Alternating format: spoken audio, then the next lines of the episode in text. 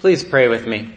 Lord God, thank you for the gift and blessing of life, Lord, for the hope you have caused to flow into our hearts through your Son, our Savior, Jesus Christ.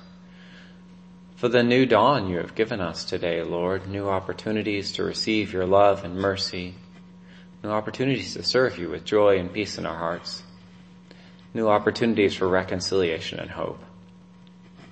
Lord God, please speak to us this morning. Speak to us and reveal to us how you are indeed the good shepherd.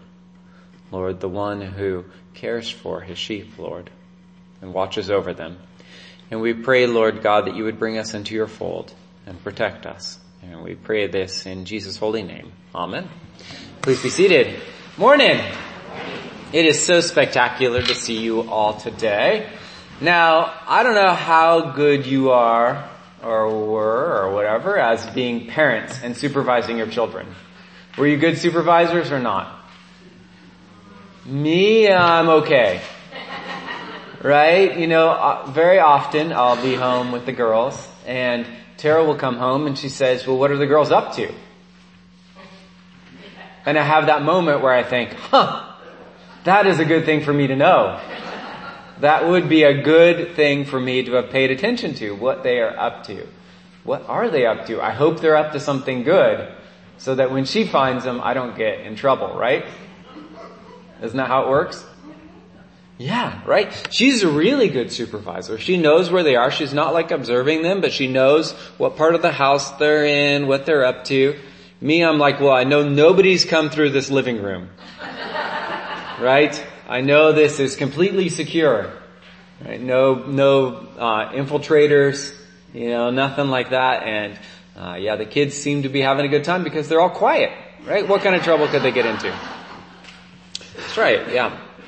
Uh, it's helpful to have somebody who's a better supervisor, right? Somebody who pays better attention, somebody who, who knows what's going on more because they keep things safe. They keep everyone uh, doing the right thing. They, they make sure everything is done properly. They're prepared for what's coming up ahead, right? As opposed to me, who kind of fumbles through life, right? Someone who is planned and focused and cares um, by watching over others is a real blessing to us, isn't it? Yeah. But today in the lectionary, the cycle of Bible readings that we follow for Sundays in the church, uh, in this day, we call it, uh, some people call it Good Shepherd Sunday. Right? Anyone ever heard that terminology? Good Shepherd Sunday? It's the day that we remember that Jesus is the Good Shepherd of the flock. Now this day and these readings are profound and they are some of the most engaging readings that we preach about. I mean, because the image of Jesus as the Good Shepherd is one of the more enduring ones in our minds and in our hearts, right? Just think of all the stained glass and canvas in churches and homes all around the world that depict Jesus as the Good Shepherd. Can anyone find one? Right, absolutely. The front of our church, Jesus the Good Shepherd. That's not Jesus the Bishop. Right? That is Jesus the Good Shepherd. That's why he has a shepherd's crook in his hand. But this Sunday, despite the fact that these are some of the most profound readings of the church year, I'm only preaching at this one service. And that's because a member of our church is going to preach at the 9 o'clock and the 10.30 services. Now why would I skip out on a day like Good Shepherd Sunday? Well the reality is it's not from lack of personal desire. I mean I already wrote the sermon right? It's because of the context of this person's life. You see, there's many events that we all share in most all of our lives, right? Like paying taxes, falling in love, going to school, going through puberty, getting a driver's license. But there's one event in particular that while all of us go through it, the event remains difficult to discuss. And that event is death. Alright, it's where the world takes us all. It's where we're all inevitably heading. Yet we spend so very little time talking about it or considering it. Well, unless you're me, right? I seem to think about it a lot. I mean, it's kind of in line with my line of work. But in our modern world, we all know that we're going to die, but we do all that we can to avoid thinking about it. I mean, we separate the dying from the active, the healthy from the sick, the young from the old, on some level so that we don't have to think about or be confronted with our own mortality. But today at the 9 o'clock and 10 o'clock, 10.30 services, I asked a member of our church who has been told that he's dying by his doctors to preach and to share with us what does the, what hope does the passage of Jesus being the good shepherd give to him as he faces his own death? What hope can a terminal cancer patient, Ray, gain from the Lord Jesus Christ being his good shepherd? Now what a disappointment because you don't get to hear it right now, right? You have to hear me talk. I'm sorry about that. But if you come back at the next service and the service after that, you'll get to hear Ray's, Ray's testimony about what hope the Good Shepherd provides for him. But I got to read his sermon. So I've got the inside track on it too. And in our passage from John, Jesus begins by identifying himself and saying, I am the good shepherd. Now the role of shepherd was a common one at the time of Jesus, right? And, and many of the great heroes of the Jewish faith had been shepherds, right? You've got Moses, who was out shepherding his flock, or the flock of his father-in-law, uh, when God spoke to him through the from the burning bush, right? You've got that, Moses. And you've got King David, who is a shepherd, right? Who wrote Psalm 23 that we read today. Both of these figures had been shepherds. Now in order to show us how Jesus is special and unique as a shepherd, he juxtaposes himself with the hired hands. In the first and only point of this examination, Jesus lays down his trump card. Really, it's the one point in his argument.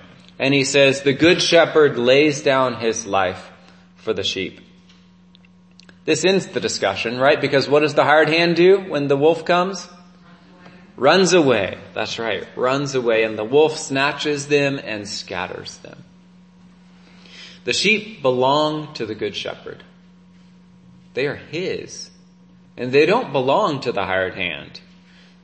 For the hired hand, for the hired hand, shepherding is just a job. It's just a way to put bread on the table. And when the wolf shows up, the terms of the employment have suddenly become too difficult to fulfill.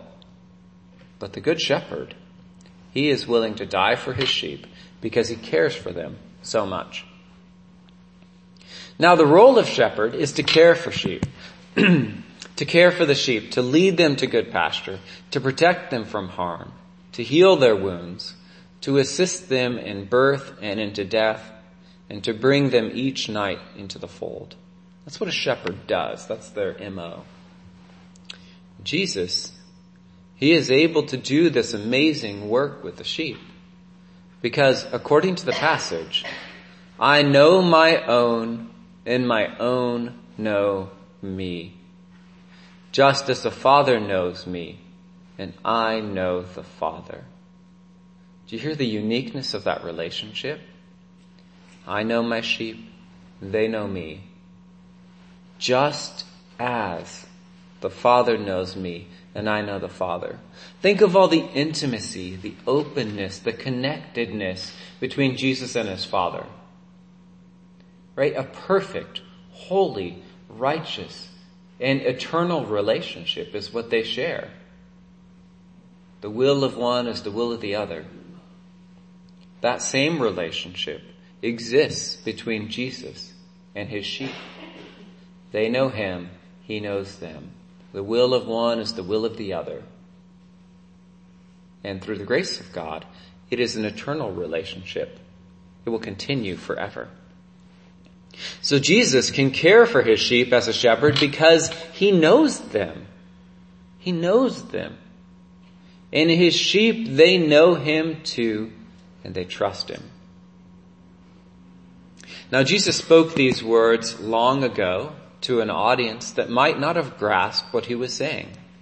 As many times they did not grasp what he was saying when he spoke. But they had a yearning in their hearts to be cared for, to be protected, to be loved. We know the story of Jesus. We know what happened after this sermon and that he did in fact lay down his life for his sheep. He did in reality die for them to protect them from the evil one, the one who came to steal, to destroy, to scatter. We as well, like Jesus, Jesus' audience, have a yearning in our hearts to be cared for, to be protected, to be loved, to be held. Jesus is the good shepherd for us today. Unlike me, as a parent, he does not lose attention of where we are. He does not get distracted. He does not fall asleep on the job. He does not forget his responsibility. He is the good shepherd. He knows his sheep. He knows where they are. And he has a good plan for their lives. Now is this knowledge helpful as we approach our own death? Is it helpful to have a good shepherd? Well, as Ray will tell us later today, the good shepherd provides all the hope and security that we could ever ask for. Because as a shepherd, Jesus is responsible for getting his sheep to pasture and back safely to the fold again. To have him with us as we approach our own death gives us a security that we will not die forever or be lost, but that he will take us to himself. He will restore us to his kingdom. He will secure our access to paradise. He is also with us in our pain and suffering, in our grief, in our sorrow. He comforts us as our dreams die and our lives fade away. And He gives us a new hope for the future, a future pregnant with possibility, filled with joy and complete healing. Today, as we read about Jesus being our good shepherd, may we consider our own death and may we turn to the good shepherd and receive his comfort and his protection and his life. Let's pray. Lord God, thank you for being the good shepherd. Lord, you are not a hired hand who is merely here for a job and then disappears when trouble comes to us. Lord, you are with us through thick and thin. Lord God, you are with us when the storms come. You are with us, Lord, when the uh, those who assail us come against us, Lord. You are there by our side, fighting on our behalf, contending against forces which we can't even consider or recognize. We pray, Lord God, we pray for your comfort. We pray that you would give us the gift of the ability, Lord, to stop and to consider our own mortality, to think about our lives, Lord, and the hope that is ours in you. We pray, Lord God, that you would help us to put our trust in you, to find our hope in you, to find our life in you.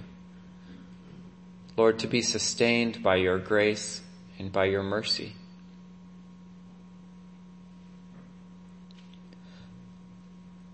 Lord God, to consider our own death, Lord, or the death of those we love is a fearful task.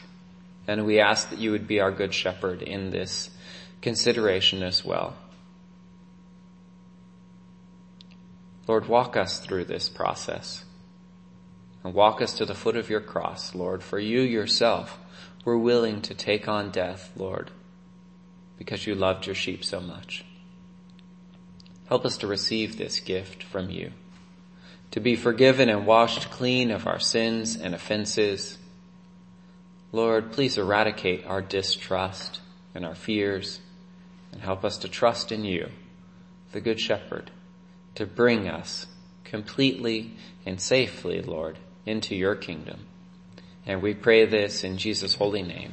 Amen.